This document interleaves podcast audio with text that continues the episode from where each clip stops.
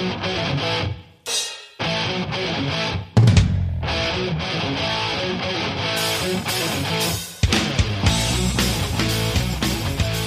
everybody. Welcome to Shooting the Shizat. This is Dylan Broda, and I have my wonderful co host, the Rebel himself, Starbuck. He's on the road. Busy, busy people, so much stuff going on. And he is on Skype with me right now. Starbuck, where are you headed? I'm actually on my way home right now. I just uh, stopped off at a gas station, pick up some gas, and I figure I'm just going to sit here instead of like driving in traffic and talking at the same time. I'll just uh, hang out on the side of the uh, on the side of the road here next to the gas station, and we'll do this this podcast. So there's a lot of stuff going on in the wrestling world today. Have you been uh, following? I mean, there's just so many things happening. There's NXT, there's Raw and SmackDown, and AEW, and Impact is now huge in the in the I guess uh, news and rumors these days. And we had even Don Callis and um, Scott D'Amore on Talk is Jericho talking about the recent, uh, I guess, Anthem, the company that is their parent company, just bought. Uh, I guess it's pretty well confirmed now that they have bought AXS TV and will be jamming Impact Wrestling on AXS TV in the in the very near future. What do you think about that? Well, I think it's a good potential move. I think that uh, well, definitely Impact Wrestling needed something because they were they were dwindling. I mean, their pay per view numbers that I saw last they were under ten thousand buys uh, for their last, I guess, several pay per views, and um, that was not a good precursor. I mean, as an indicator, uh, that was that they were spiraling down that drain.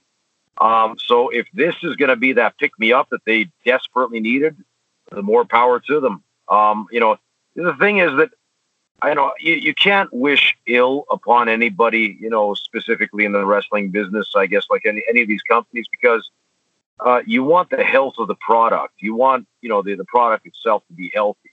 Uh, you know, there, there are companies, there are bookers, there are people that do the business a, uh, a disservice through their own ineptness or their own stupidity, but, um, or belligerence but overall, I think that uh, Impact was on the wrong channel to begin with. They were on a very obscure channel, and now they needed to get on something more relevant. And I guess this is it.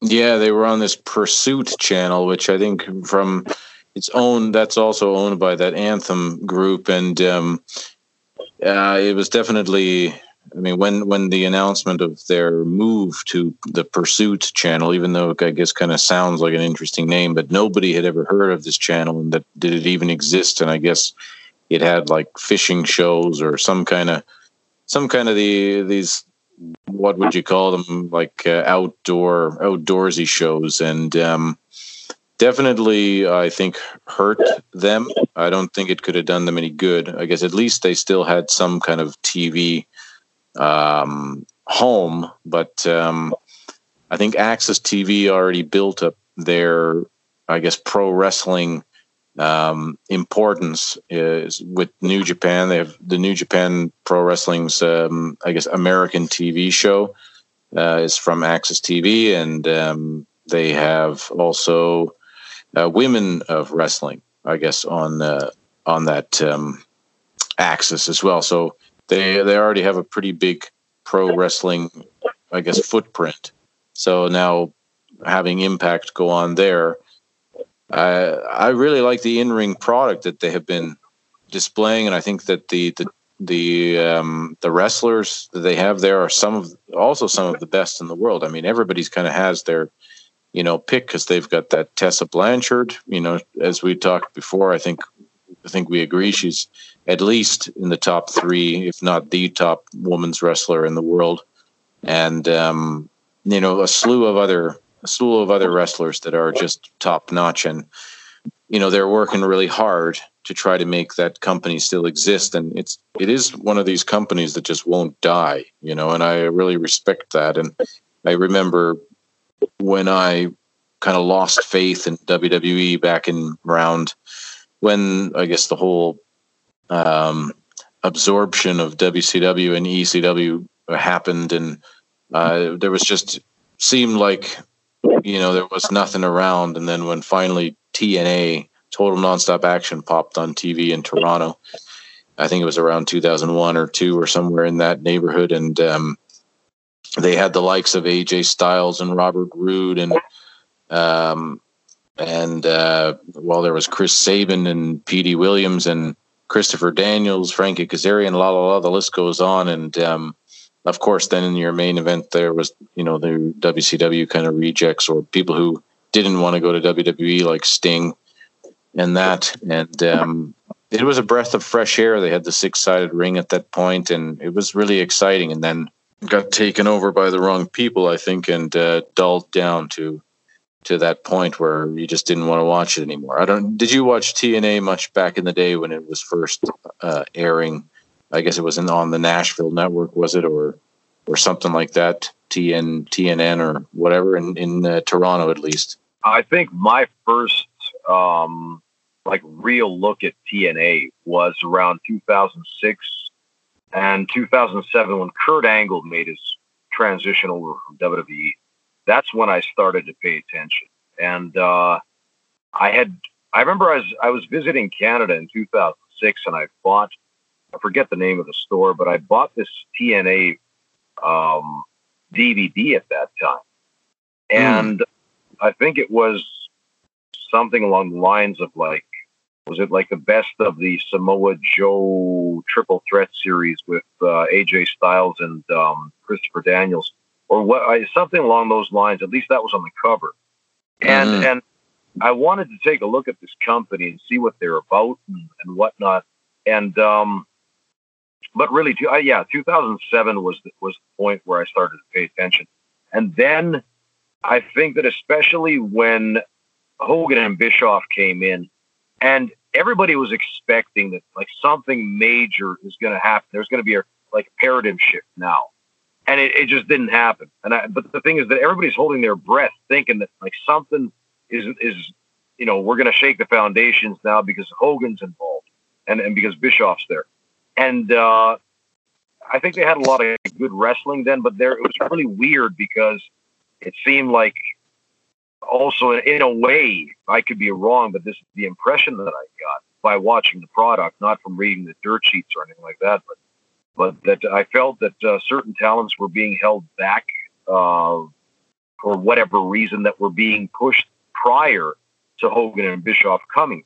So anyway, um, but I think that like the last time that I really like watched their television was, if I recall, it was something like around because uh, I had to actually commentate it in Finland for just a real short period. I think it was like one or two months, 2015 and it was like that was bad. It was like in the dregs at that point. The, the product, the TNA product, really languishing.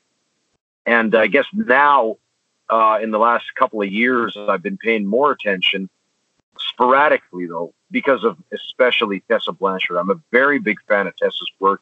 Uh, I, am a huge fan of her father's work, uh, Tully Blanchard. I think that if I look back on my own like influences in my own pro wrestling career, I think that Tully had a big influence on on like my ring psychology, especially.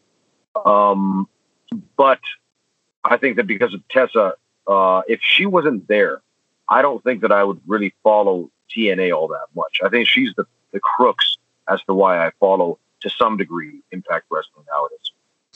Yeah, I mean, uh, I think that there there are there are people who have put a lot of faith in them at the moment, and uh, to me, it seems like it's it's an interesting idea, you know, where you have this world where AEW and WWE are, seem to be the, the the obvious two that are kind of where the money's at and where the where the most most fans, I guess, um, what would you call it, um, uh, attentions attention is at, and then these these few, I guess, who are at the top of the game, who seem to be so passionate about their company, like Impact or Ring of Honor, um, uh, and New Japan, uh, for that matter, in terms of the United States, that uh, they are so passionate and uh, and dedicated to creating awareness and, and for people to watch uh, a different alternative, you know, um,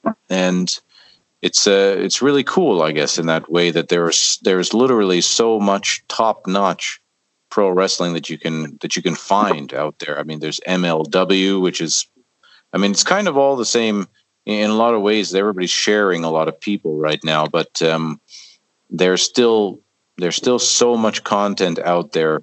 In in some ways, it might even be a negative where there's maybe too much, and yeah, you know, the focus gets stolen from to like to AEW and WWE in this NXT whatever Wednesday Night War, and then the impacts and Ring of Honors and and whatnot get kind of thrown by the wayside. Or you know, if people are going to spend their money on a on a ticket to go see a live event, they might hold out to see AEW just because you know just for the because it's the hot hot ticket right now and maybe they won't go and see an impact show or a ring of honor show even though it might have a, a better card but um, it's definitely interesting i mean um, it's it's in that way funny where you look at those early days of impact uh, i guess tna and when they were trying to make an impact with their show actually called impact and um, and all of those stars that were really the the ones that people wanted to watch on those shows. You know, like people had seen enough of Sting and they had seen enough of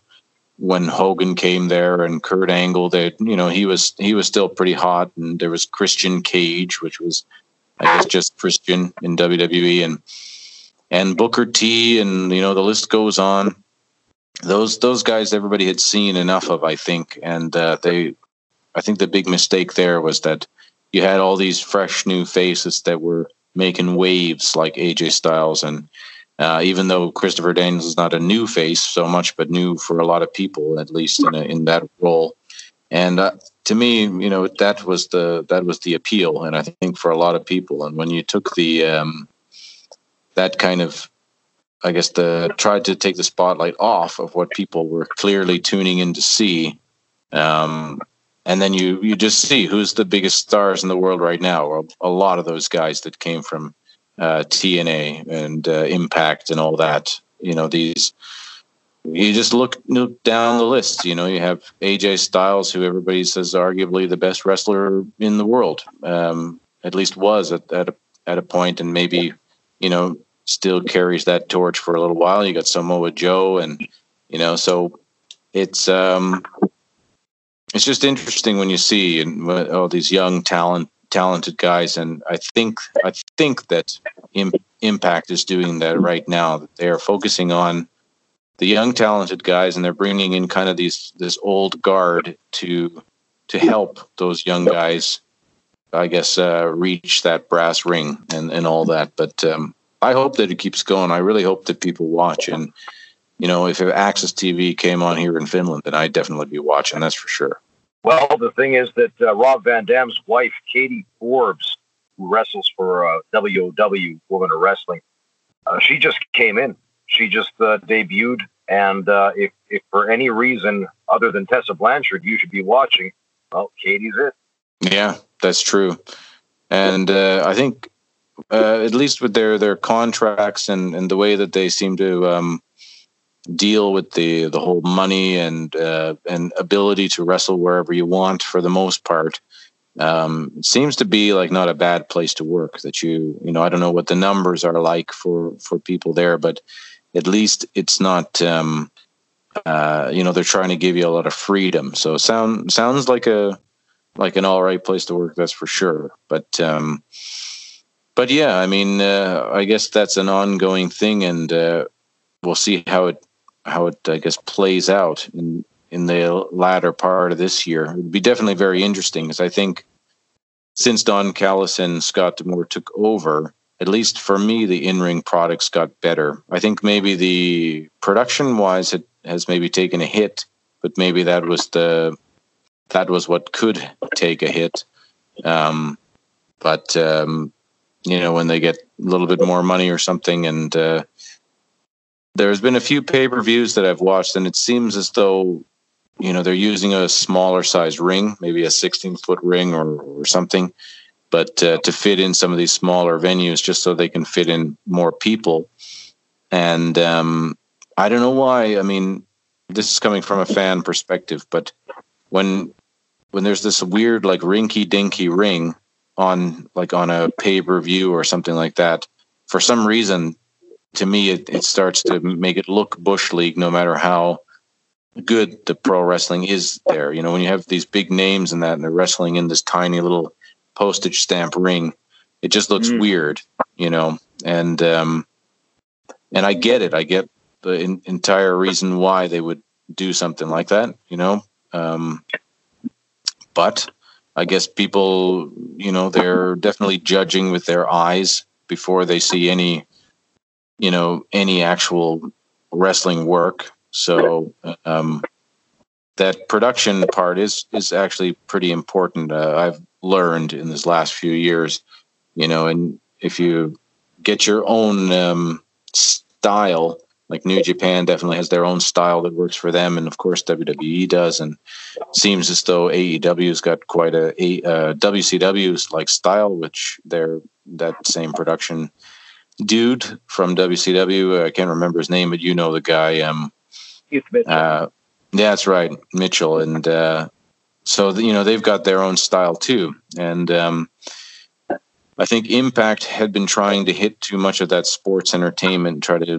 WWE copy like look, and um, it costs too much money. And I remember Paul Heyman talking back in the day that uh, ECW they couldn't compete in the um, in that like um, department so they needed it to be like nitty gritty, and, and that needed to be a selling point. And you know, kind of, I, f- I feel as though Impact is almost selling an idea with the. They have got a lot of guys showing up from ECW, like you mentioned, Rob Van Dam, and uh, they even had the Sandman on, kind of passing the torch in you know matter of speaking. And Tommy Dreamer's there constantly, and you know, um, Sabu I think might have done an appearance not too long ago, and they had a very ECW like alumni thing, and it's a tiny bit.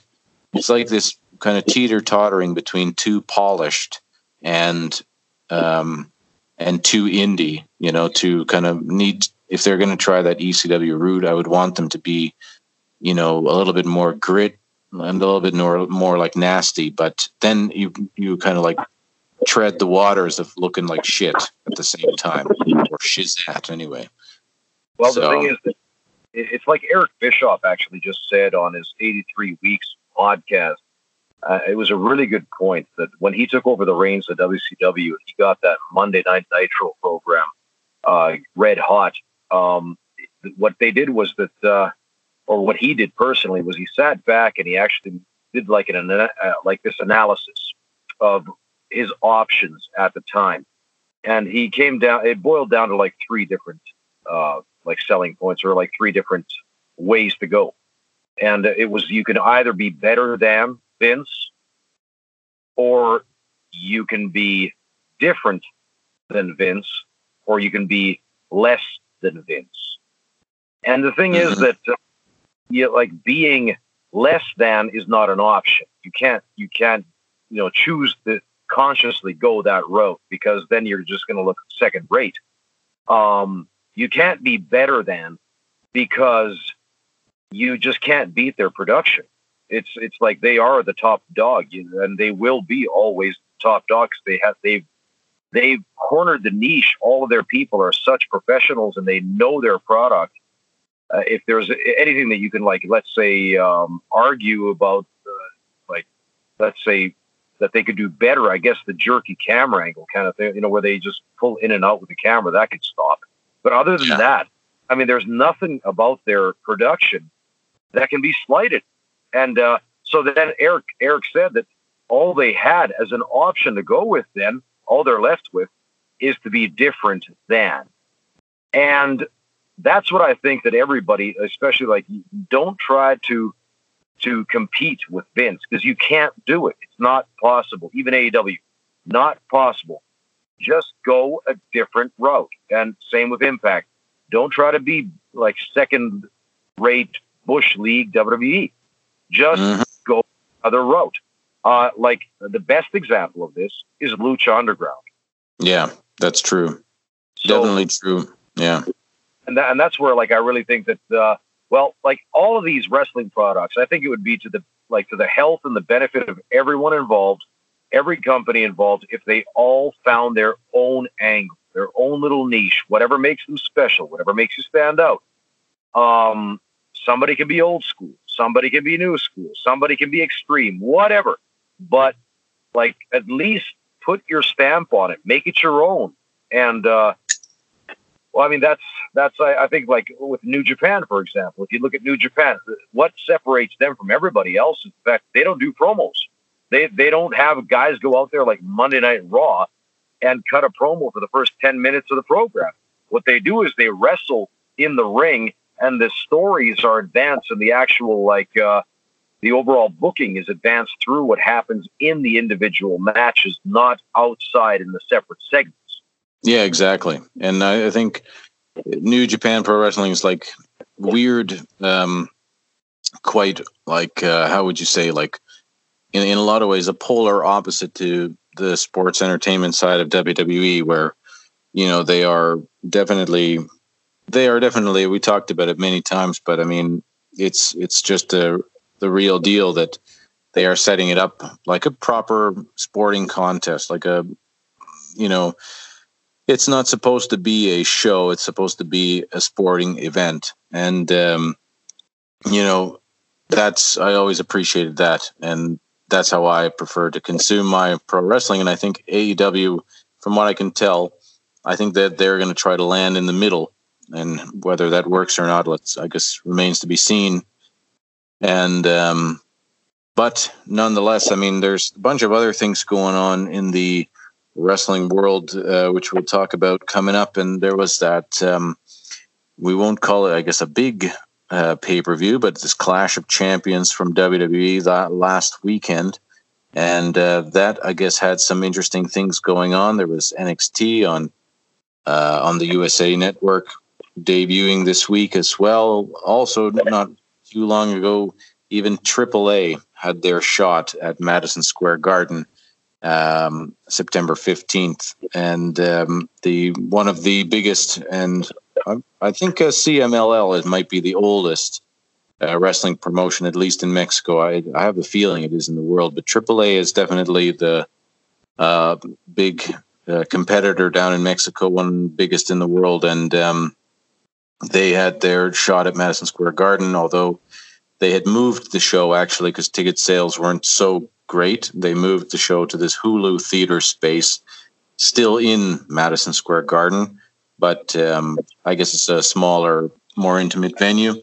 And um, but apparently did a pulled off a really great show, a really great uh, event as well with the main event. I think at the Blue Demon Junior, which uh, the Blue Demon, I guess his uh, father had been one of the biggest ever luchadors uh, in Mexico, and so looked like they had L.A. Park or La Parka on there, and uh, a whole bunch of other stuff. But one interesting thing, which we'll get into uh, coming from the after this break, just uh, really quickly, is uh, the little bit of trouble that Cody Rhodes got into while he was down in Mexico wrestling, I believe, for AAA, and he took part in a um, how would you call it a post match celebration that got under some people's skin.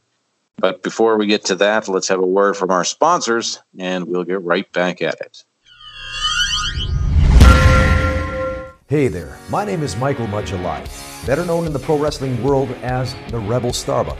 I've decided to launch a brand new live action entertainment venture called Slam Wrestling Finland, which is an on demand service offering the best top of the line professional wrestlers out of Europe today. We can custom tailor the entire show from start to finish. Girls matches, triple threat matches, tag team matches, or then the good old one on one damn good wrestling match. If you got something in mind, we'll find the right guy or girl for the job. Slam Wrestling Finland is an on demand live service that offers you, as the customer, the opportunity to choose as many matches as you would like. Contact us today at slamrest.fi or slamsports.eu. Red Skull Hot Sauce. Fiery sauce focused on flavor. Made by a Canadian in Helsinki. Awesome sauce in a sweet ass skull bottle. That's Red Skull Hot Sauce. R E D D Skull Hot Sauce on Facebook and Instagram. All right, everybody, this is Shooting the Shizat, and we are talking about all things pro wrestling right now.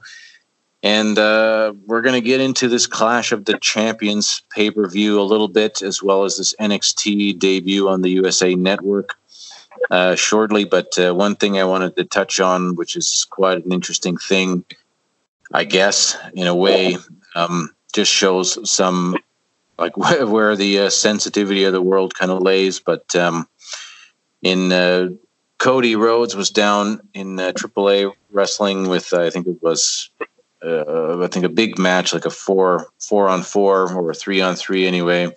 Um, and there was something uh, that they said at the end of the match that was basically um, this um, Spanish Mexican uh, word. I guess it goes puto, and uh, this team or whatever they you know yell at the other team, and the whole crowd chants this puto thing and um, uh, it's in, I guess everyday Mexican life. It's a slang word uh, and very homophobic remark mar- remark for a gay person.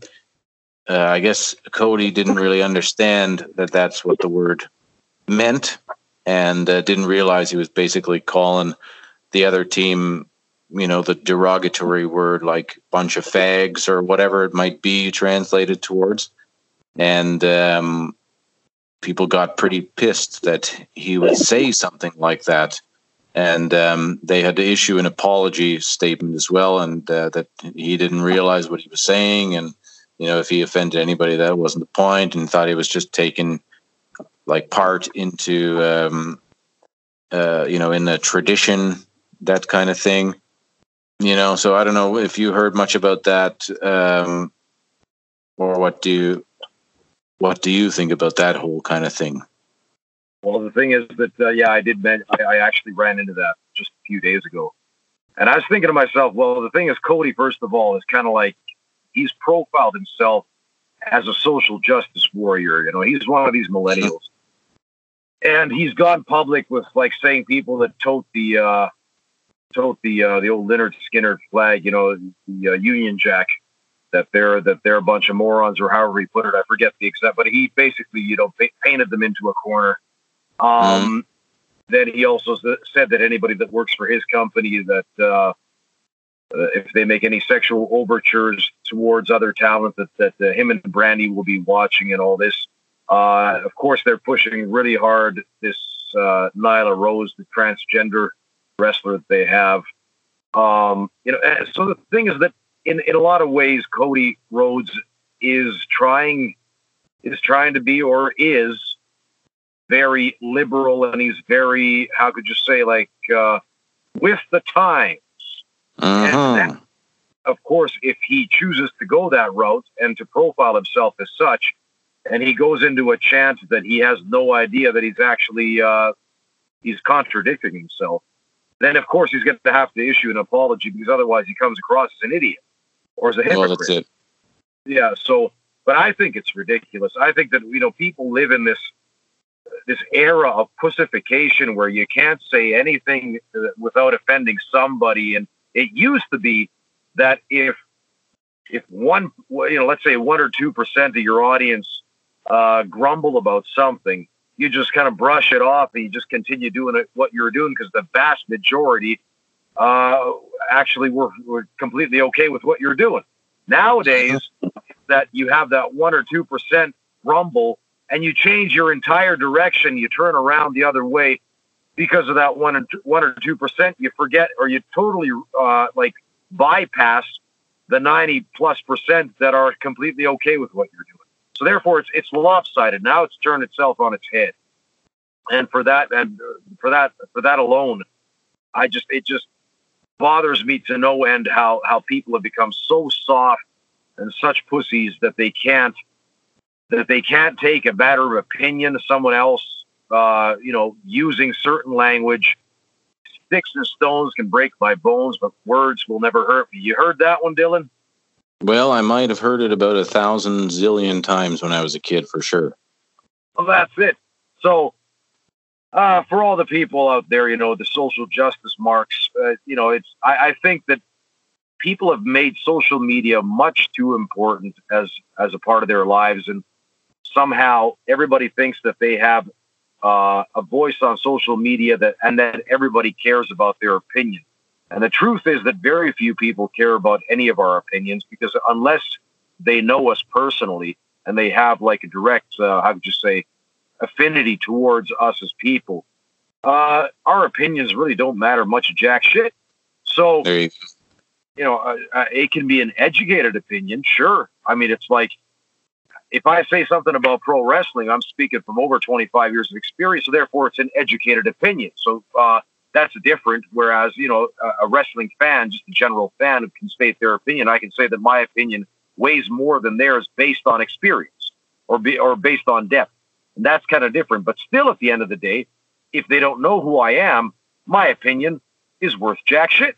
Yeah, well, I mean, it's just such a I mean, this is such a weird situation because, you know, first of all, you, the way that he was kind of jumped on here, and I think that in that way, you know, if, if it kind of, in a lot of ways, kind of sheds the light on uh, this thing that I've been saying for a, for a while of this idea of these words, you know, and I've got two young kids, and you know, there's all a lot of times this you know bad language that floats around and, and things like that. But the way I was raised, anyway, is that there's words and there's like meaning behind words, and of course, you can put meaning behind words, and but if somebody doesn't doesn't uh, understand what a word means, then the word just doesn't mean anything. You know, it doesn't matter how terrible that word might be in some other language.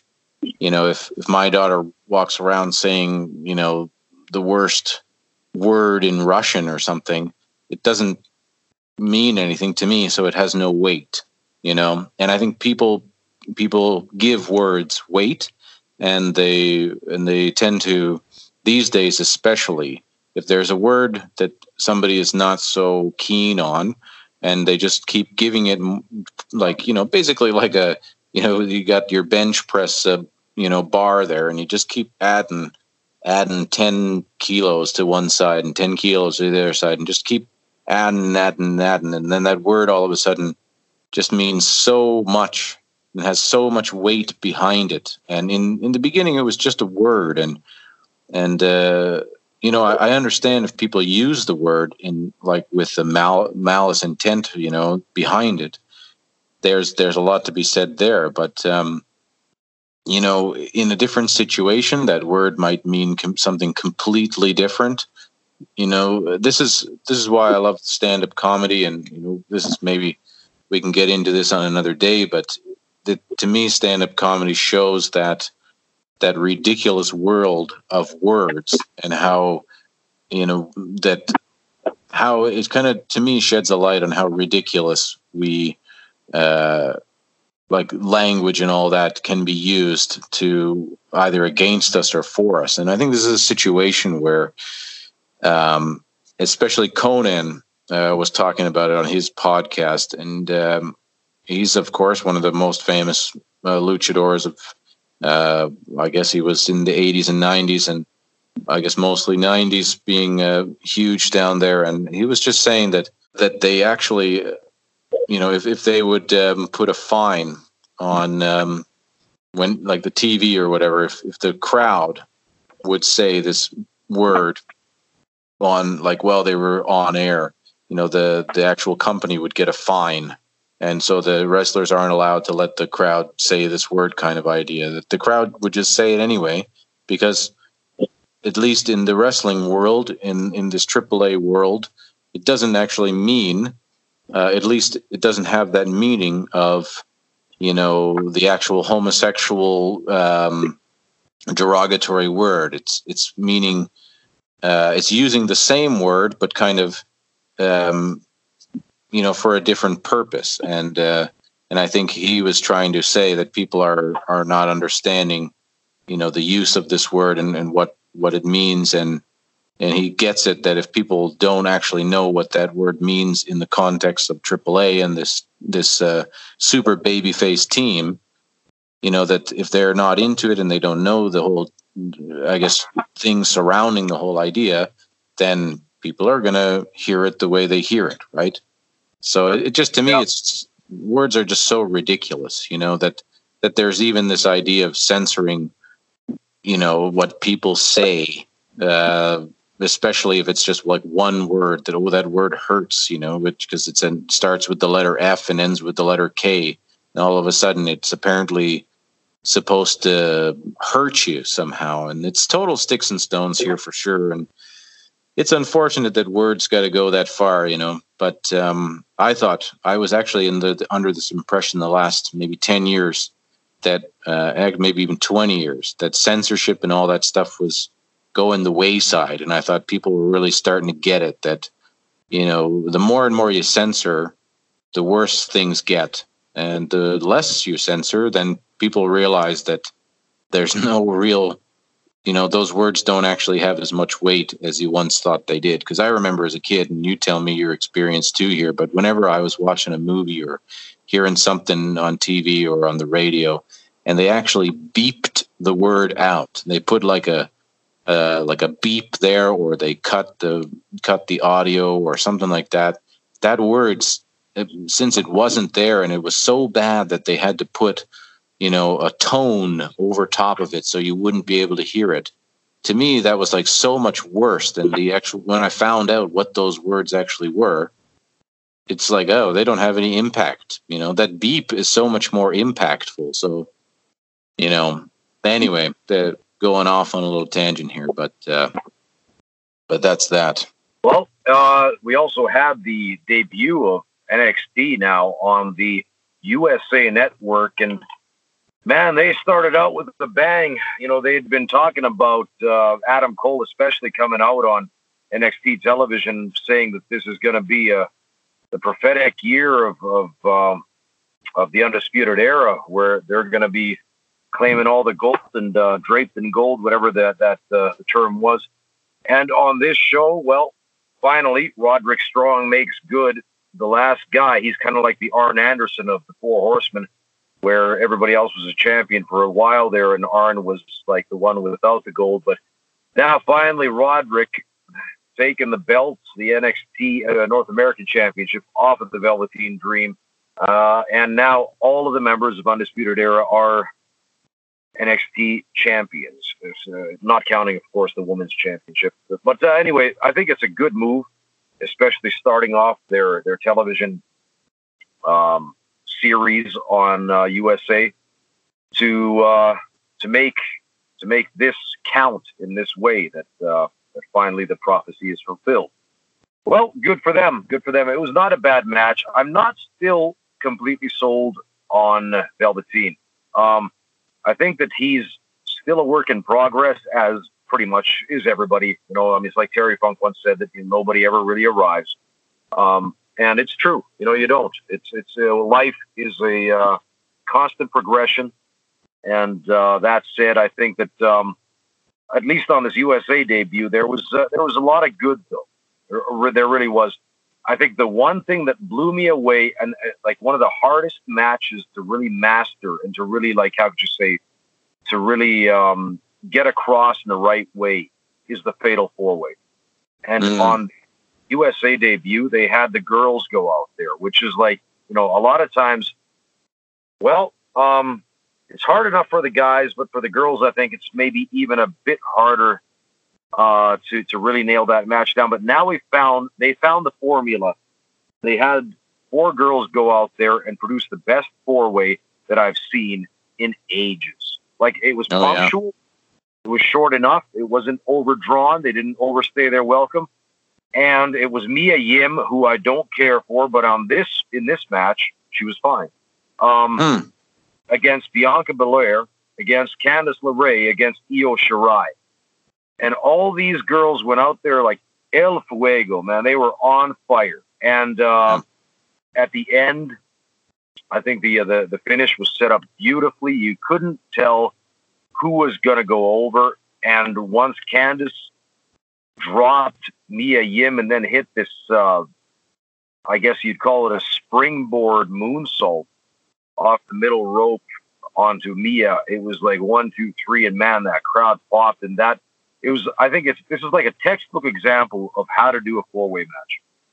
Yeah, well, I mean, uh, from what you know, from what the critics anyway are saying, whether they mean much or, or anything, but uh, mostly it seems like this this came off with a bang, like you said, and there wasn't much bad going on on this show.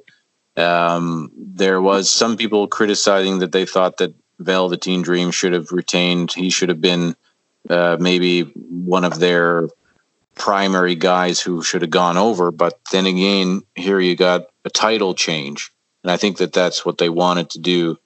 Uh, they wanted something big, you know, crown a new champion, and uh, to have this whole, um, I guess, uh, undisputed era be like laced in gold. And Roderick Strong is, you know, one of my favorites anyway, out there, uh, especially in NXT, and. Um, I think it was definitely a good move. And I also have heard the same kind of thing that um, Velveteen kind of uh, he showed.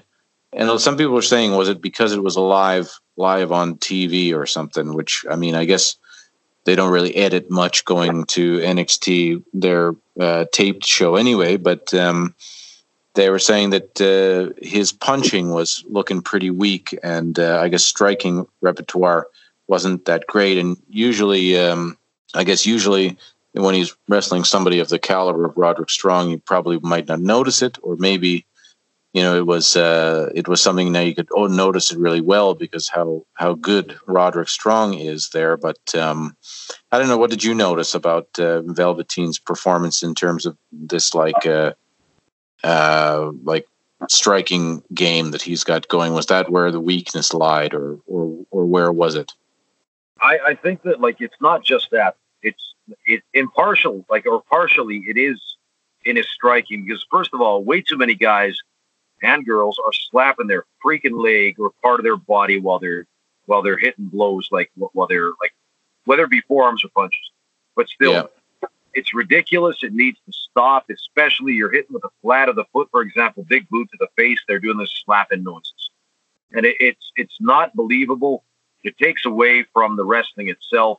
If you can't throw a decent punch, a decent kick, whatever, without like an added sound effect, like in the movies, then you got to mm. go back to school. You get that shit down, perfect what you do. You do only the thing that you know what you know how to do damn well. If you can't throw a damn good kick, then just don't throw kicks to begin with. Um, That's- I would say that uh, with Velveteen, there's something about him where it's like there's a certain uncertainty about his how could you say his body language still when he's in the ring not about his character presentation but about him uh how could you say i'm not sure if it's like if it's because he's wrestling for the camera and because he's not quite sure if all the time his moves are directed towards the camera. I'm not sure if like if he's unconsciously or subconsciously like somehow sabotaging himself in that way. Um, I get that feeling from some talents where it's like they're not used to wrestling for the camera. But then again, he's been on NXT TV now for over a year, or how, how long has he been there? Like a year, two years almost. So the thing is that he's got to be already okay with that part of it. I think that there's something about his wrestling in general where he's not regard like depending on who's in the ring. I think that he's not he hasn't found his own niche, like let's say stylistically, uh, where he can be 100% confident in who he is, that he can do the same shit regardless of who he's in there. Like let's say Bret Hart used to do, or Ric Flair used to do, Shawn Michaels used to do. That no matter who their opponent was, they could get away with their own shtick and their own uh, move set because they were so confident they could do this with anybody that it, did, it just didn't matter who they're in the ring with. Mm. And it always translated well because they, they knew that they didn't need their opponent uh, in that way, they didn't have to rely on their opponent in order to make it look good. That yeah. a lot of times, like for example, I, I have said about Ric Flair uh, as an example, as a great case example, that he wrestled around his opponent. That that uh, mm. Flair, he worked with a lot of real sticks in the mud in his day. Boy, did he ever! Like whether it was El Gigante or Lex Luger or, or then even like Mike Von Erich. But I mean, Flair had to get in there, and sometimes he had to wrestle with these broomsticks and he still had to produce these damn memorable good matches because he was the world champion. Uh, and when you get that shit down to that degree where you know that you can make the match uh, by knowing how to wrestle around your opponent and not having to rely on them to make your shit look good, that's when you become one of the masters or you have the potential of becoming. And I think that's where Velveteen is still lacking in that department. I think that he's not there yet. Uh, he'll he'll probably get there one day. I mean, it's like if he's got the heart for it. But uh, I think that's the thing with Velveteen. But yeah, he needs to stop slapping his leg too. Yeah, I think you're you're right. Definitely about this leg slapping, and, and uh, it's it actually definitely has become a little bit of an epidemic um, everywhere. So um, possibly, you know, it gets to that point where people realize that you you know you're slapping your leg for for an eye poke might not be the right thing to do. So let's hope that that goes by the wayside. But um, at least you know i understand that it can add some effect but if it's literally every single thing it, it definitely just kills it. But um, i'll tell you I mean what, yeah on, on this nxt television debut for, for for the usa network there was one match that even though you might have had some of that leg slapping going on, the action was so tight, and it was actually there's a couple of them uh, where it was so tight and so in pocket and so well, like how could you say, it was uh, it was snug, and that was Pete Dunne. And what was the name of his of his opponent? He's a newer guy. One second, I'm just gonna look for mm. it right now. But Pete Dunne and uh, blah, blah, blah, blah, blah, blah, shit what, what was the name of his opponent? He's he's one of the newer guys. Anyway, um, I think it's from Brazil, but uh, mm. and he's uh, like a former uh, Arturo Ruas. Yeah, Arturo Ruas, whatever. Yeah, and man, were they ever? I mean, this it wasn't your traditional wrestling match. It was like a hybrid match, but they were beating the living shiz out of each other. At least it seemed to be, and that's where that, like the, the magic of pro wrestling was prevalent in this match as a case example of how things should be. And uh, the other match that was very similar, uh, like with the intensity, especially, was uh, Lio Rush against Oney Lorcan. Ah, now, yeah. Uh, Lio has gone back to being a wrestler in NXT. He's, he's, he was dumped from the main roster. He's no longer with Bobby Lashley. And that's fine because I think Lio needs to be a wrestler, not a mouthpiece. Uh, now he's back to being a babyface which I guess I'm inexplicably. I mean, they just you know they you recast them on a on a different show, and all of a sudden you're a good guy, whereas you used to be a bad guy on the other show. Okay, whatever. But this Oney Lorcan man, this Oney beat the living tar out of uh, Lio in, in, the beginning, and his like his his offense was just off the charts, nasty looking shizat, and I loved mm-hmm. it. I loved yeah. it not, you know, I don't know if it's because of the USA debut, because it's live on TV or what the hell, whatever it was, but man, they were tuned up. And that's where it's like Bill Watts used to say, snug that shit up. And it's like, I agree. It's like, you know, when, when, when, when I have guys and girls wrestle for, for slam wrestling, I, I say the same thing. I want the action to be tight and snug. I want it to be believable. So when you go in there, like, don't, don't bastardize the product, right? And, uh, that's this is the kind of action that I want. to see. Honest. Yeah, well, that's it, and I think that that's what uh, uh, at least I want to see out of NXT for sure. And um, I really hope that that sticks around and uh, doesn't go as well. One of those things that kind of gets swallowed up if they don't have time because they need to do an in-ring promo or something like that. But um, but also talking about this NXT and um, and uh, AEW, where this Wednesday night war, there's a lot of people who don't believe that there's any kind of war happening there. That Uh, they're two completely different products and shows, and even uh, one of the biggest AEW superstars um, had a thing to say. Kenny Omega. I don't know. Did you hear about his uh, little comments that uh, he gave in this interview when asked about uh, what does he think about this Wednesday Night War situation? And uh, to sum it up, basically, he said that um, you know those those are a bunch of his friends. So how could you go to war with your friends? And then on the other hand, uh, these if there was no borders and it was just one big promotion, uh, he would be in the main event, as in Kenny Omega, and those guys in NXT would be in the dark match or the opening match of the card, uh, as well as AEW is full of uh, real pro wrestling superstars, whereas and they are not developmental uh, talent. So, kind of really giving a dig at uh, NXT, you know, kind of being known as this developmental, uh, I guess, talent pool for the main roster. Which, if you watch the interview and actually watch, you know, how he's saying everything, it's obvious that he's, um, you know, he's he's doing his gimmick, and I think he's he's he's he knows that it's going to stir something up and uh, immediately he got the attention of uh, uh, Dominik. Uh, uh, what? How do you pronounce this? Dijakovic, the last name, um, but. Uh, and uh, Dijakovic says, um, "Hey Kenny, remember when my match with Keith Lee embarrassed yours on the PWG Homecoming weekend at Battle of Los Angeles 2007? Tune in this Wednesday on NXT TV on USA at 8 p.m. So two developmental guys can show a real star how it's done again. And, uh, you know, definitely this kind of Twitter battles and wars and things like that, I think are uh, in, in the good way heating up because it kind of gives this, you know, extra layer to these things that are going on if you, if you care to dig.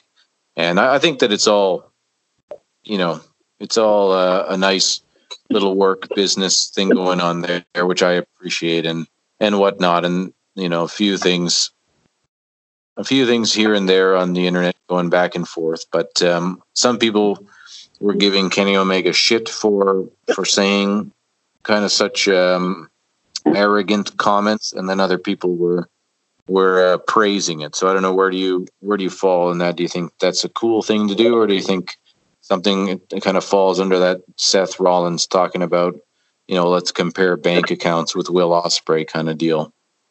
I think it's petty. I, I think it's well. The thing is, I think it's juvenile to begin with because the thing is, you come across as a as a teenager like that doesn't know their place and uh, needs to be put in their place.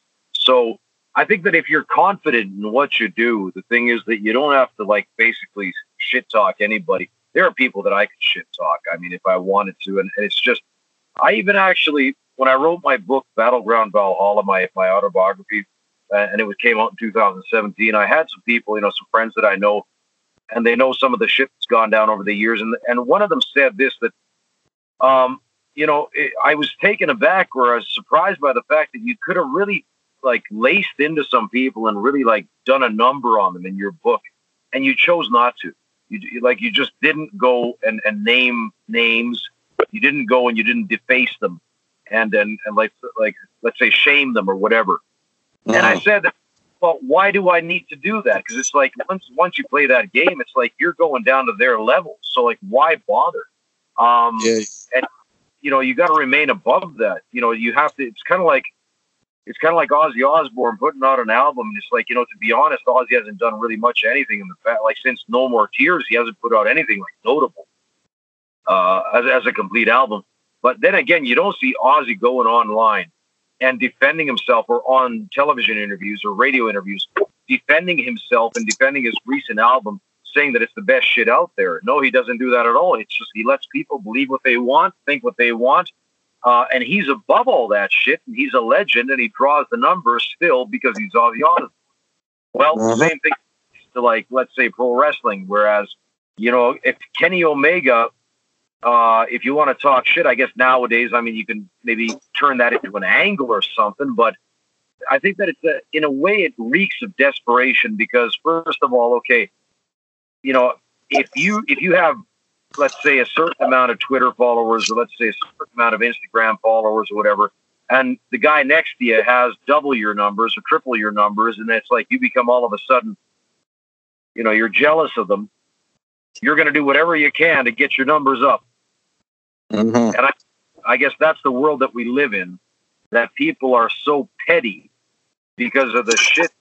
Uh, you know, they somehow think that life is the same as social media, and that that uh, you know, it, I just think it's it's ridiculous.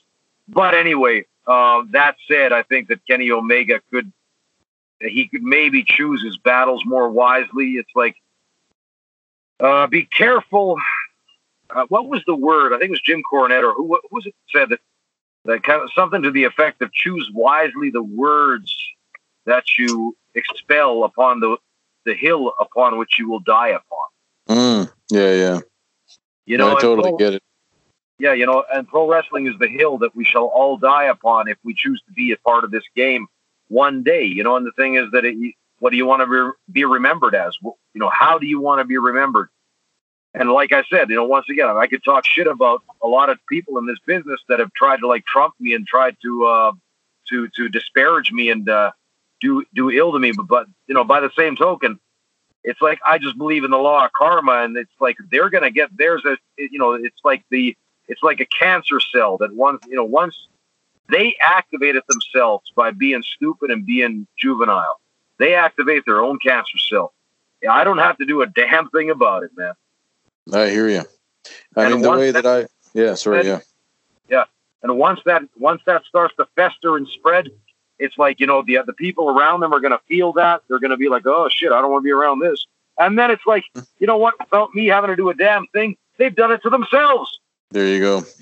Yeah, I mean the the way that I see it, at least, uh, and hope that it is in the vein of that. Um, the way that they have this Kenny Omega character kind of going at the moment is that he's kind of spiraling down and he's losing and he's uh, at least um, the character Omega's kind of also uh, losing his marbles a tiny bit, as in like he's getting really frustrated and pissed and you know the way that they've got it going on in the storyline at least. So I have this hope at least uh, that it's very much of a you know attempt at this kayfabe idea where he's uh, you know extending the character a little bit beyond.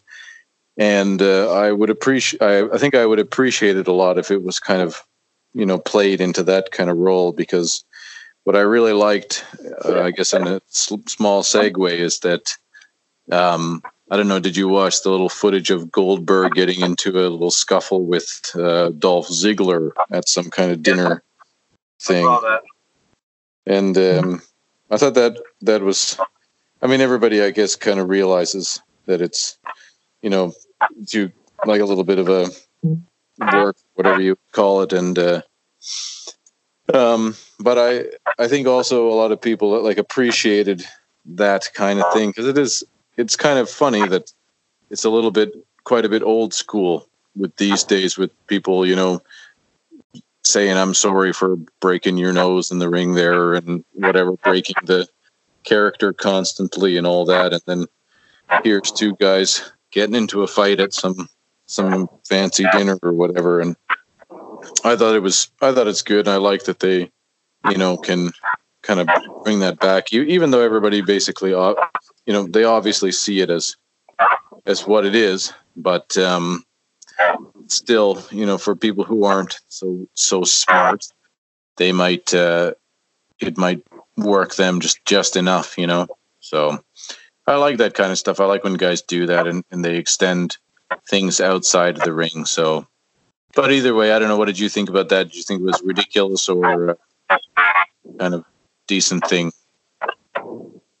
I mean, I'm all for protecting kayfabe. That's for sure. I mean, the thing is that unless you have this veil of mysticism, to what you do, unless there's some reasonable margin of doubt, like uh, as to like you can suspend your disbelief, but it's like watching a movie. You know, I remember this story Jim Ross was telling uh, that this old manager goes, "Yeah, Akbar." His real name was Jim, but uh, anyway, that uh, his wife, his uh, Skandor Akbar's wife, was watching the Miss America pageant, whatever the Miss Universe. And then you know, uh, Akbar says to his wife, "You know, it's a work, right?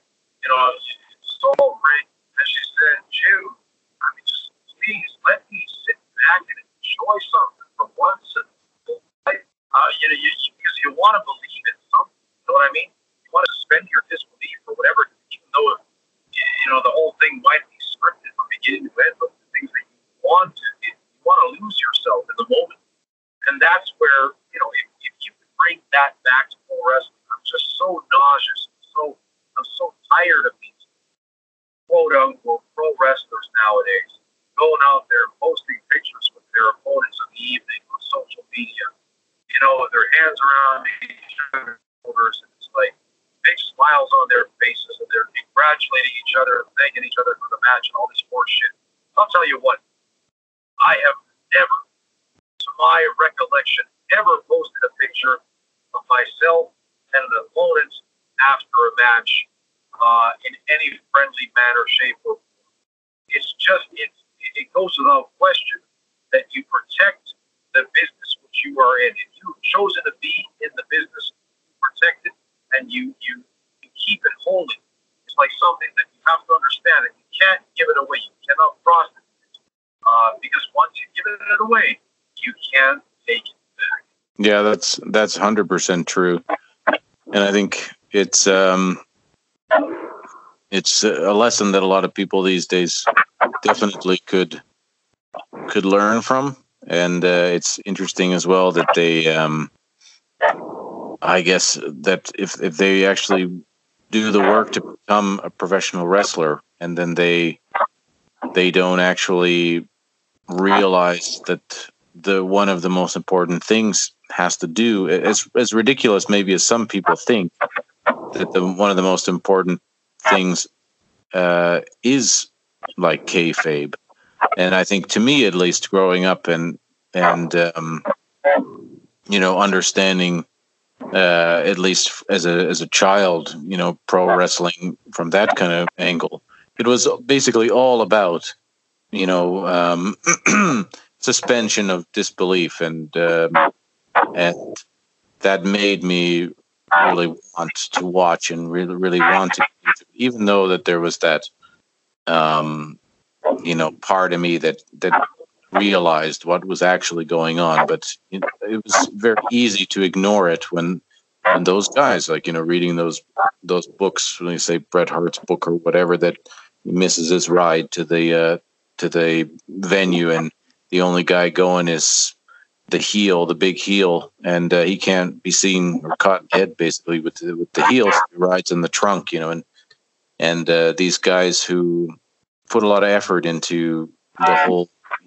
You can't be seen with somebody who you're who you're supposed to not be, I guess, in good relations uh, in the storyline and and so on and so forth. But I just um, I really appreciate that, and I think that that's part of the extra mile, part of the um, part of the would you call it art form or whatever that uh, that allows people to truly uh, suspend their their beliefs on the the whole idea whether or not it's real.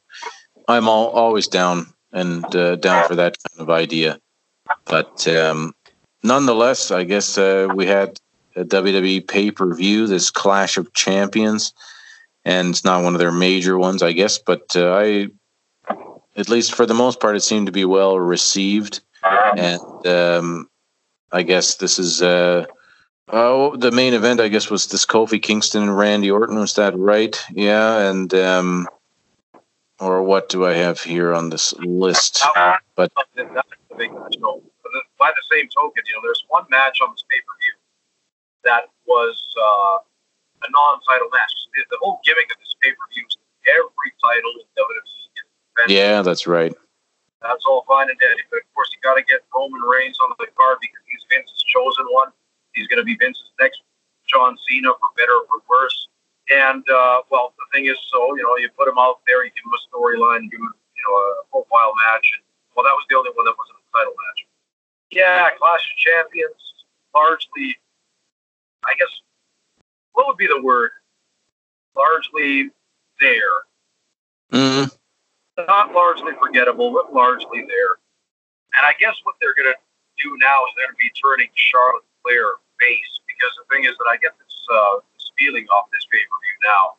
So they put uh, Charlotte as a heel, still as a heel now, up against uh, Bayley, who they just turned heel, which I think the, the turn was done really well by when when Sasha Banks came back, and then and uh, then during that one Monday Night Raw, I think it was segment or no, was it sorry, uh, SmackDown. They turned Bayley heel all of a sudden too. She started beating Lynn and Tara out of uh, the man Becky Lynch. Uh, so that that'd be Raw. Sorry. Anyway, um, but now they so they had Charlotte go up against Bayley on this pay per view, and otherwise they had Charlotte eat Bayley alive, except for finish Bayley pulling off this bottom turnbuckle, the leading the uh, the turnbuckle in the ring, and then both ropes exposed so that uh, she ran Charlotte's head into that exposed turnbuckle as uh, Charlotte was trying to pick Bayley up off the mat corner, which was really poorly done because the thing is that it was just a, a real, I guess, miscue or whatever, but it was it looked really weak in the finish. But it progresses the story now that I think you know, Charlotte is going to be turning face and a rematch is the works. I'm sure that Hmm. Charlotte will be uh, the, the women's champion so many times in her career that she's going to eclipse the title reigns of her father, Ric Flair, over time.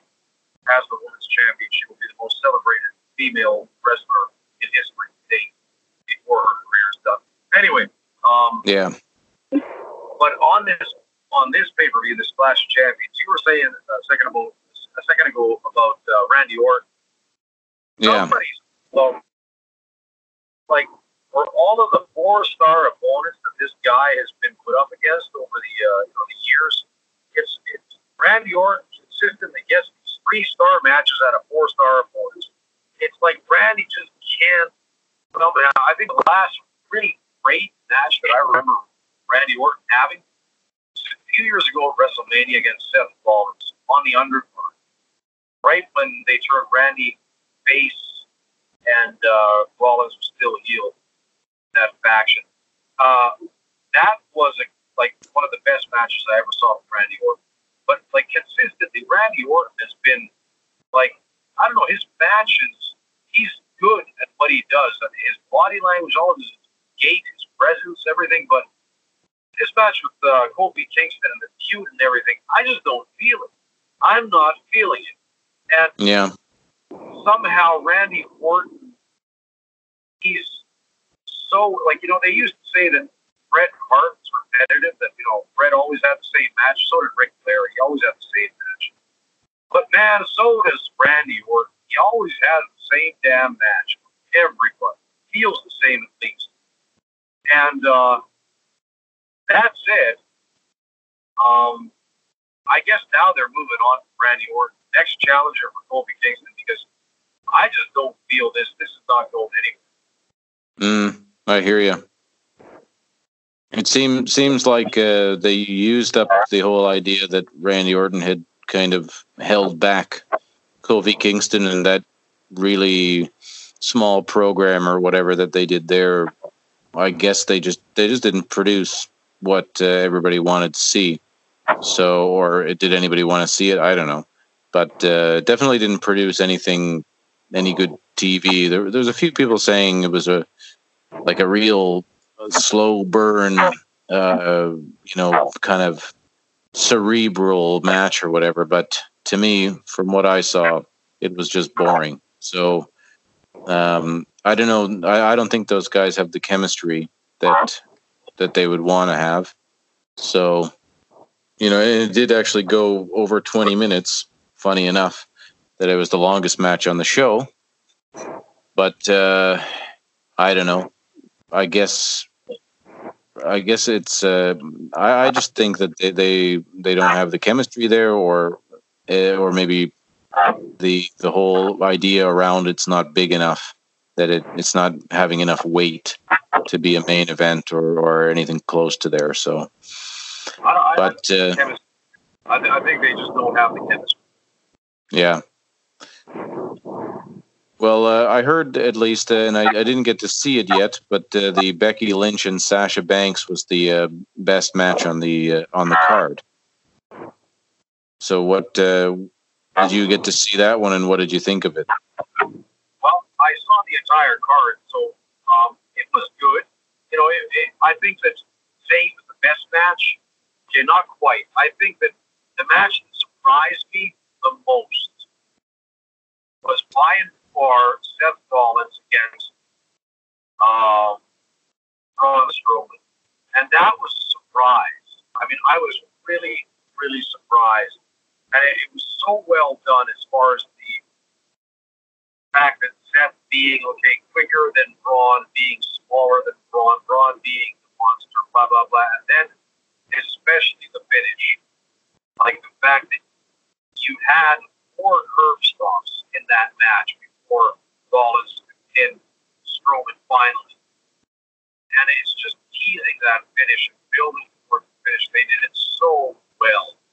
And the people bought it. And that said, um, I think that was the best match, to be honest. I think a close second was, yeah, I, I, I would say Sasha and Becky Lynch. And mm. uh, I think they have potential there. I think I think there's uh, potential. But speaking of Sasha, I think they brought back. They did this Monday Night Raw segment where Bayley turned uh, heel. Sasha had that one outfit on. I thought that was her new ring attire. It, it looked just amazing. It looked like really, really good. And now she's back to her same Sasha Banks ring attire that she had in the face. I think they should have gone and, and tailored her the new look. They brought her back instead of just changing her hair color. Yeah. Well, um, I guess you know they they do this uh, whatever weird fancy outfits for the pay per view or something like that. Um, but uh, the the one thing that I would say, at least about the Strowman match, uh, that I thought, to me at least, it, it I wanted it to come across a little bit more that Braun Strowman was was uh it was more i wanted it to maybe i wanted it to more be more of a david versus goliath and i think that it, it was there a little bit but i it found like i kind of thought that seth rollins had too much of an easy time and i, I wanted it wanted him to be a little bit more desperate but but then again that's that's really nitpick kind of situation. I know that he's not Rey mysterio versus braun strowman but um you know i, I guess uh they kind of bill you know bill it as like you know Seth Rollins is like a knight in knight in shining armor versus a dragon or something you know and um, you'd think he would have a little bit harder time. The match was just under 11 minutes and um, you know I don't know it uh, I think it was quite good uh, especially for this for this pay-per-view um, but uh, maybe wanted a little bit more of a I want a little bit more of the because I, I, think it, by Braun losing clean to Seth Rollins in such an easy way. I know it's not easy in that way, you know, four curb stomps and a pedigree or something like that at the end there, you know, really just slammed him in. But um, I guess the fact that he was able to take though all those moves is is uh, all that punishment attests to how good he is, but or tough he is anyway. But seemed as though you know he's not actually that good. He's just really tough, and uh, he's that is that the guy who's going to be the WWE you know Universal Champion at some point down the line. That you know that is just super tough dude or whatever. Kind of like Homer Simpson, you know, when he became a boxer. And he, the only way that he won was just that he could take more punches than the rest of the guys, and the guys would get tired and just pass out. And um, you know, I don't I don't think you can bill Braun Strowman to be that that kind of guy. But um, yeah, I don't know. Maybe it's a nitpick thing, and and it'll make sense on the line. But uh, but you know, the the one match I was actually disappointed with was that Shinsuke Nakamura versus The Miz. I thought that was should have been better, and um, the the best part of that match was just Sami Zayn being a being the I guess. Uh, manager of Nakamura now and being a little bit of an idiot by ringside or whatever, which uh, which I think he does plays the part quite well. So um, I think a lot of people are kind of insinuating that you know this is pretty play by play WWE where uh, Sami Zayn being injured and being the mouthpiece for Nakamura will eventually lead to to a match between Sami Zayn and Nakamura. So that hopefully will be good as well down the line. So I'm hoping hoping that that turns into that. So. Hey, by the way, wasn't it uh, Sami Zayn that had Nakamura's first NXT match?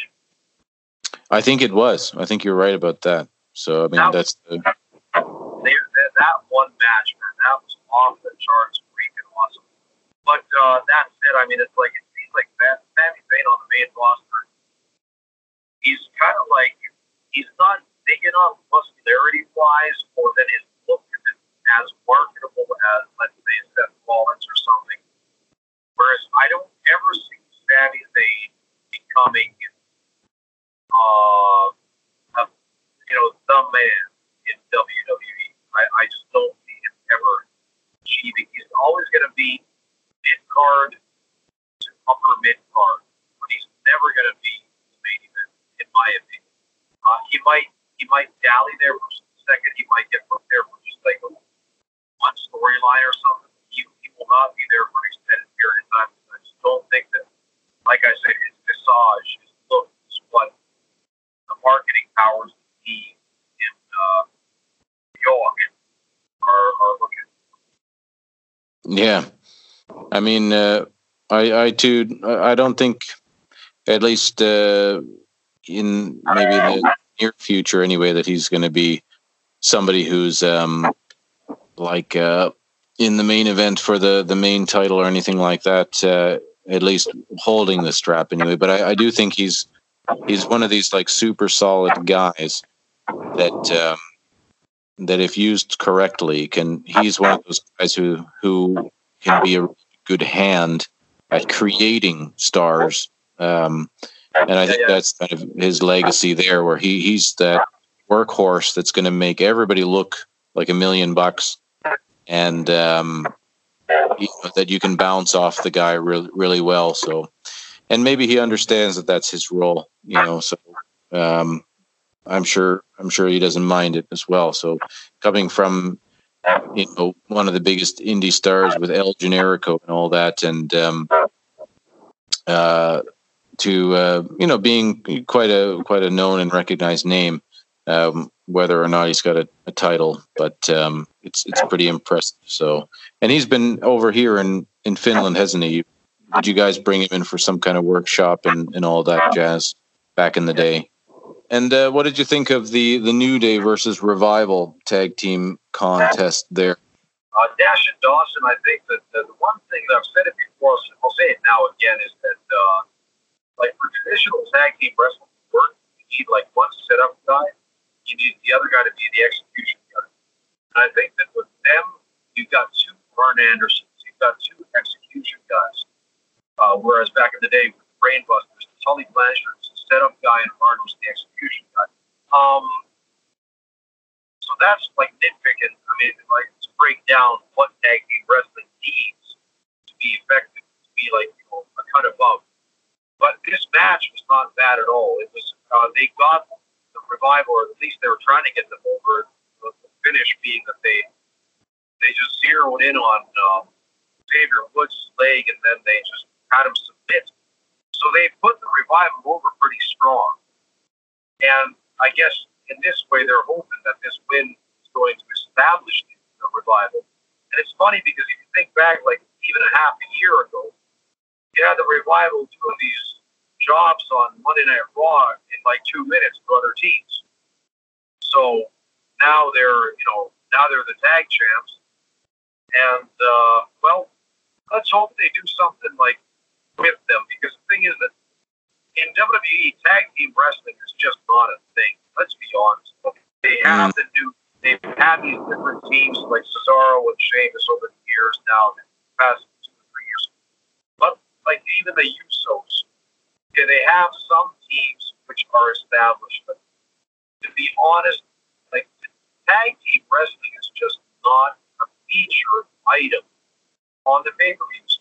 And the best showcase example of this, that it's not a featured item, is WrestleMania. Mm.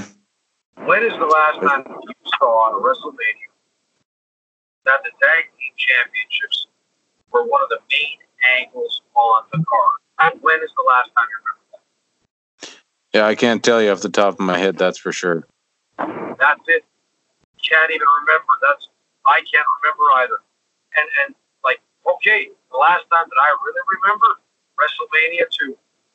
It was the Dream Yeah. Team Here you go. Yeah, versus the British Bulldogs. And that was 1986. yeah, and that was a hell of a match too. so like go. pretty pretty wicked names, you know, that you got to reach all the way back back there for for that kind of stuff. Yeah, I mean, Like like just drawing. Did you see uh, the NXT Cardiff Takeover, the pay per view that was on the same day as that last uh, the last uh, AEW pay per view? Did you see the the the, uh, the actual show on the network? I- I didn't see the full show. I saw the highlights from it though. Well, watch the girls' match. Toni Storm and Kay Lee Ray. I know both girls. You know, I've, I've wrestled on, on cards with both of them before. Um, that was a great match for the girls. I mean, it was uh, the emotion above all. Like the story, it was rather quickly thrown together as a story, and them having history together and them being friends back in the day. It's how many how many best friends can you have turned enemies in this business? But anyway, um, that was a really good match. Uh, and then, speaking of like the David versus Goliath, you were saying about Braun Strowman and Seth Rollins a moment ago that you wish for more of the David versus Goliath. I think the reason you didn't get that was because Seth Rollins has gone beyond, beyond the stage where he can be the David character anymore. In that, in like to that degree, I think that he's the beast player now. You know what I mean? So that Yeah. he's been established, at least in profile, they've built him up to the point where he cannot have that weakness anymore. So, uh, but the match where this David versus Goliath played itself out really well was NXT Takeover Cardiff between Walter and Tyler Bates for 45 minutes. Oh yeah, totally. And I gotta definitely gotta check check that stuff out. I have like a laundry list of things uh, Yeah. went on here that because you know uh, I'm used. To, actually, funny thing that I was wanted to say about too is that um, I'm I've gotten used to you know picking and choosing matches and, and events that I that I want to watch, and it's kind of in a negative light that there's so much good wrestling right now that it's just you get this like uh, laundry list, shopping list full that you can never seem to like whittle away of what you need to watch. And I don't know how some of these people do it who, you know, just uh, or somehow figure the time to watch. let- Let's say, uh, you know, an AEW pay per view followed by the WWE main roster paper, followed by the NXT takeover, followed by the New Japan you know this and that and and all the impact and this and where do you get the time for all these things? So you got to try to pick and choose these things and um even even then it's just a huge huge lump list of of great stuff going on. So uh just add it add it to the pile i guess. But um why don't we take our last break now and uh, we'll come back and shoot some more Shazat with you after a word from our sponsors. Skip is the oldest sports supplement brand out of Europe since the 1970s. Engineered by professors, doctors, and scientists at Sweden's leading medical university, Karolinska Institute, Skip products are pharmaceutical grade, meaning that they are the highest quality available on the market today, meaning they work. If you're after results, you wouldn't put low octane gas in a turbocharged high end sports car engine, would you? Neither would you put junk quality supplements into your body as an athlete. All Skip products are first tested amongst top athletes to ensure their efficiency. Choose the best. Skip Nutrition. That's skip.fi, S K I P dot F I. Estrada Creative Helsinki, your brand and story with the strength of modern marketing. Social media gets your brand and message in your audience's hands, and your story with the boost of marketing and videography is your strongest means of persuasion. That's where Estrada Creative Helsinki gets involved. Check them out on Facebook at facebook.com slash Estrada Creative Helsinki. Marko Simonen offers photography and video production for business and marketing. In addition, editorial and portrait work welcome. For more, see markosimonen.com. That's M A R K O S I M O N E N dot com. All right, and we're back and home stretch of the shoot and the Shizat. Thanks a lot for sticking with us again. We really appreciate you guys listening to us and uh, definitely please share and like and all the good things. Comment on the, our podcast and let people know that we exist. We got an Instagram and a Facebook page, and you're on Podbean and um, possibly on other networks as well. Coming up soon, we're on Spotify and iTunes and all that, all those places basically that you consume your podcasts. Generally, you can find shooting the shiz at. So we talked today about Clash of the Champions, WWE, the NXT debut on the USA Network, and uh, a slew of other news and things going on. We had uh, un- the unfortunate news, I guess. Uh, seems everything's turned out okay, but Hacksaw Jim Duggan, your buddy there, uh, has, um, I guess, had some major surgeries out of nowhere, and we don't exactly know some kind of infection or whatnot that happened out of nowhere, and and there he was. But given the big thumbs up, I'm sure if he could yell out the big ho, ho that he would. And um, but definitely wishing him a speedy recovery and hope everything's all good there. But um, yeah, Another, another name that's in the hospital now again, and I, I, I hate to say but I think he's on uh, his last legs towards the end of his life now. Superstar Billy Graham. Oh yeah, yeah, and he's uh, to get in the hospital. I know the thing is, the Reaper has been busy, you know, at the plate, and, and it's like you don't wish for anyone to pass away, but we all do. And death is a part of life, and the only thing that you're guaranteed in this life is death. They say that death and taxes, but that's a load of horseshit because you may never grow old enough to pay taxes. So the only thing you're guaranteed is death. Um, and uh, I think that even with Ric Flair now, like he's trying to sue WWE. Have you heard this? He's trying yeah, to yeah. Vince over using the man as Becky Lynch's tagline. Well, somebody should have sued Flair back in the day for using Nature Boy because that was Buddy Rogers' tagline. well, there you go. I think that Flair is money. I get the you know the, the impression as much as I love Ric Flair back in the day, he was my favorite wrestler. Uh, but I think that Flair is just terrible with money. I think that his ex-wives cleaned him out. I think that whatever his, uh, his, his passions are in life outside of wrestling, I think they've cleaned him out. Um, and I think that once again, he's hard up for cash and he's doing whatever he can to make a bit more cash, which means that now he's trying to sue Vince for using the name The Man for Becky Lynch. Anyway, I think it's just ridiculous. But uh, Flair has also had his own health complications, and uh, it's it's uh, just the way of the world, man. It's a lot of these old timers. There's very few of them still around that are versatile. Tito Santana in, uh, in Germany last year. Tito, I think, was 63 years old.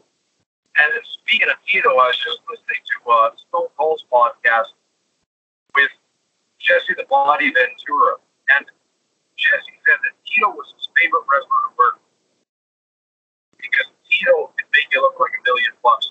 And even when Jesse was doing the commentary for WWE, he said the one guy that he would always put over, even as uh, Jesse was doing the heel commentary, was Tito Santana. He would call him Chico.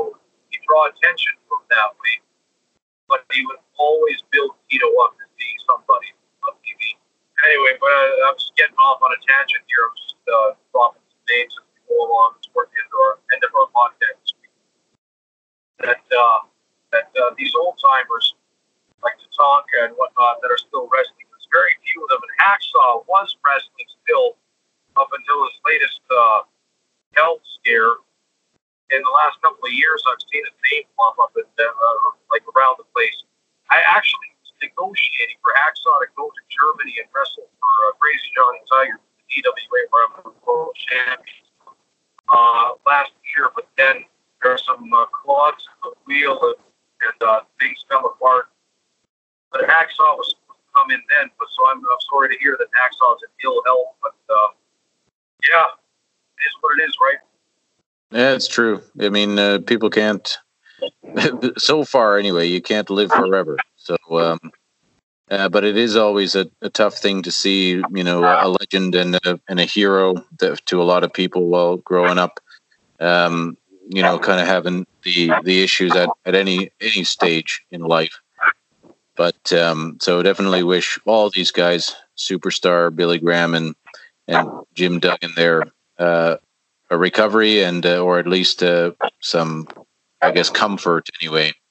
But um, I wanted to, I guess, close off today a little bit, just to kind of uh, picking away on, I guess, the um, the hot t- subject at the moment. But uh, maybe we'll do a full episode. I guess coming up will be October 2nd, which is the debut of AEW, and then that is when NXT will go two hours head to head uh, a I guess USA Network versus TNT, and um, the uh, the numbers that came in from the USA Network debut of NXT um, was actually that they drew a 1.1 1.2 million viewers at 8 p.m. on Wednesday, and um, there was a specific demographic of half a million at least 18 18 years to 49 years. And so, I mean, that's a, to me, a little bit of a big, I guess, demographic, but, um, but, you know, it, I guess shows that the young, the young wrestling fans are watching NXT and, um, that it actually pulled a number of 1.2 million viewers. Uh, I guess a lot of people are surprised, happily surprised. Um, how do you feel about that kind of number? Did, what did you expect it to do? You know, I have no idea what to expect nowadays because I think that television is so splintered.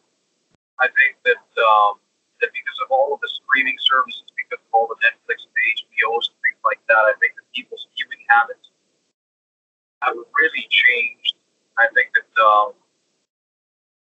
like people use different platforms for their entertainment now. And, and, and it's like television is not the same now as it was five years ago. It's not the same as it 10 years ago. It's, it's a constantly changing beast in a way that um, it's very hard to predict what is going to be the thing that's going to work or what's going to draw. That's why I think the demographic was so large. That the 18 to was 18 to 49? Did?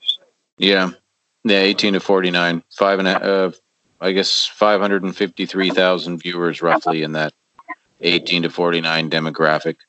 Yeah, because usually, like, let's say back in the days, you know, back when WCW was up against uh, WWE, Nitro versus Raw, I mean, you can break down your demographics into much more distinct age categories. Like, let's say uh, 18 to 24, whatever. You, know, you can do, you can break it down that way. But I think because the entertainment field and also because these uh, the viewing habits of people. And platforms, like I said, have changed so much. I think that's why your demographics are very different nowadays. That's why the uh, the uh, I would just say how how what would you call that? That would be like uh, the age. Like the yeah. Yeah, the age I mean, is much much wider. Yeah, and it's it's interesting that like you know half a million was 18 to 49, but you know what? Where is the other? Where is the other half a million? Are they like over fifty? I guess and under eighteen. But uh, can you really gauge uh, people who are watching under eighteen? And I don't know. It's a bit of a. It's just such a huge, huge age group there. You know, from eighteen to fifty, basically.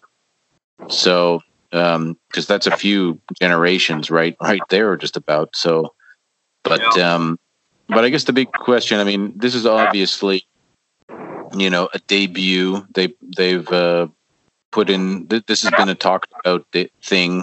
So, do you expect the numbers to kind of like drop down to like a normalized level? Um, and I, I guess after AEW debuts as well, I, am sure that for the month of October, there's going to be you know maybe inflated numbers. But um, I guess what do you expect the kind of split to be? Do you think people are going to be jumping back and forth in commercial breaks? Um, or do you, you know, if something big happens on NXT, they'll hop over there and watch, and then something big happens on AEW, they'll hop over there and watch. I guess it's going to be interesting to see like um, who's got the better numbers in what hour. I mean, this is all you know, just interesting things, and um, you know, I wonder, I wonder where the numbers are going to lie because you wonder if NXT did not go to the USA Network and it was only AEW on Wednesday night. You know, and then what kind of audience would they draw? They, I guess, basically draw the exact same numbers, uh, but only for themselves. So I, I see the the strategic movement of NXT here, basically trying to, you know, kind of suck out some of the some of the ratings that AEW would have gotten your way.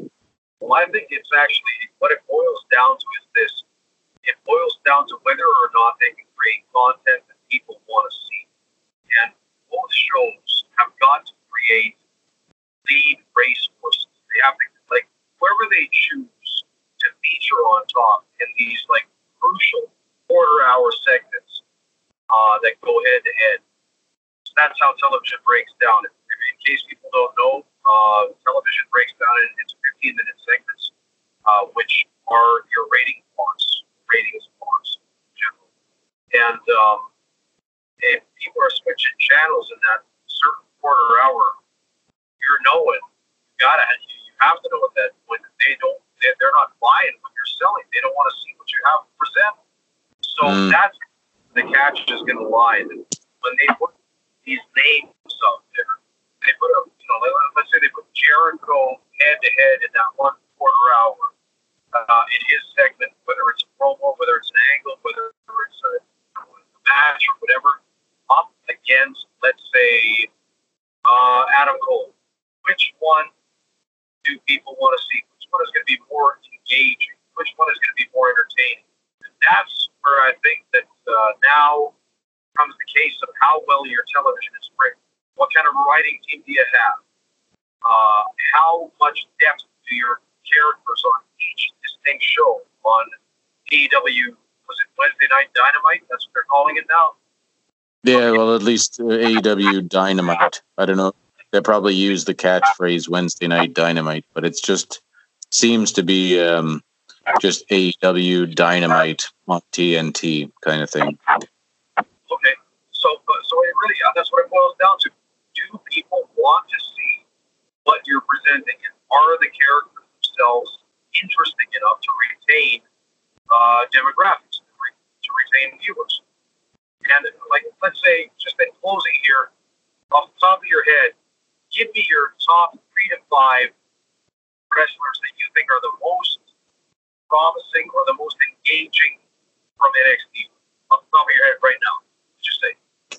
Yeah, I think it's Adam Cole, the Roderick Strong, Velveteen Dream, and uh, well, I mean, I guess Pete Dunne is probably more part of NXT, like the main NXT right now, instead of just the UK. But those are the guys, at least that that stick out to me. Uh, maybe Matt Riddle, I guess he's he's up there too. Oh, Gargano. Oh yeah, I guess Gargano. I mean, I was I was never like a huge fan of his, but uh, you know I saw that he's over with the crowd and that. And I guess Tommaso Ciampa. Yeah, I mean th- these guys are are um, almost I almost consider them that they've moved on to the next in roster in a lot of ways. I guess because they did do some work up there, but but yeah, I guess they're pretty NXT dudes. Okay, so let, let's say AEW. Give me your top five right there. What'd you say? yeah, well, you, you got, of course, Chris Jericho, Hangman Page, Jon Moxley, the Young Bucks in the tag team, and Cody. There's, I guess, you technically five if you count the tag team. You know, I'll personally, I wouldn't put uh, Hangman Page there. I like just that's my own opinion because I don't think. Yeah, yeah. I, I, th- I think like AEW's top five in my opinion, just my personal opinion. I think Yep. of course Jericho. I would say Cody. I would say uh, Omega because I think that Omega still does produce good wrestling matches. I think that you know, it's pretty spectacular what he does. I would uh, well maybe the Young Bucks then. Maybe I mean I, I think as wrestlers though I don't think that they like they don't catch my attention as personality gets that. I think they're very well hyped uh, like on the internet. I think that people follow them. I think that they they sell merchandise. Yeah, but as personality, I just don't feel them to the degree that Mm. they're being sold. So it's a bit of a tough call. But so like these these are like the blocks that you're put against each other. These are the, the Legos on one side versus the Legos on the other side. So it's going to come down and boil down to whether or not the creative team that writes that shit for TV is going to be able to write it interesting enough stick for these guys and girls to be involved in that people are going to want to watch. So, True. but it's going to be interesting, man. It's going to get in. And speaking of, uh, you know, whether or not it's interesting, what we did forget to mention this week is that Baron Corbin won the King of the Ring tournament, defeating Chad Gable finals. Yeah, yeah. And now it's King Corbin. Uh, and well, okay, first of all, this King of the Ring has been on and off for the past few years. It, it has not like retained its how could you say its marquee value, and they bring it back once in a while when it suits the bill, when it fits like a storyline. But I don't understand what is the catch with Baron Corbin. I mean, can you tell me just as we close off this week's episode of Shizzat, what's special about Baron Corbin? Well, I'll tell you one thing. The guy is forgettable. Um, I don't. I never have seen a a match that I would that I would consider to be that great that he's been part of. Uh, I'm I'm not sold on the guy in in any way, shape, or form. Uh, I totally forgot that he had won King of the Ring because I think I think that I would have wanted to see somebody like you know Gable win it. It would have been much more exciting. Although I, I guess it didn't make much sense. He's not he's not big enough yet. But um, I don't know. Uh, I, I don't see any appeal there. And King Corbin, it just is kind of ridiculous. And I I think it, the whole reason is just to piss people off. And WWE loves doing that. And sometimes I think they get the mistake of pissing people off in the wrong way. You know, the non wrestling way, the actual that people are just annoyed. But uh, but then again, I guess it gets that emotional response, and and you check that bo- box off. But I'm not a fan, and uh, you know, I uh, I don't know what what can you do. it's not Well- sold for me. yeah, hopefully this week Shizzat has uh, raised some social response to our listeners. Once again, follow us on social media. There's Instagram or Facebook or what have you on all the uh, different listening platforms, Spotify, iTunes, and whatnot, SoundCloud Network. It doesn't cost you anything just uh, for your support. We thank you. Of course, we appreciate it. Follow us and, uh, and you'll get your, your regular updates about our new episodes every time they drop. So once again, on behalf of myself and my co-host, Bill Broda, you so much, ladies and gentlemen, this week here on Shoot the Shizzat. We will catch you in about seven days' time once again.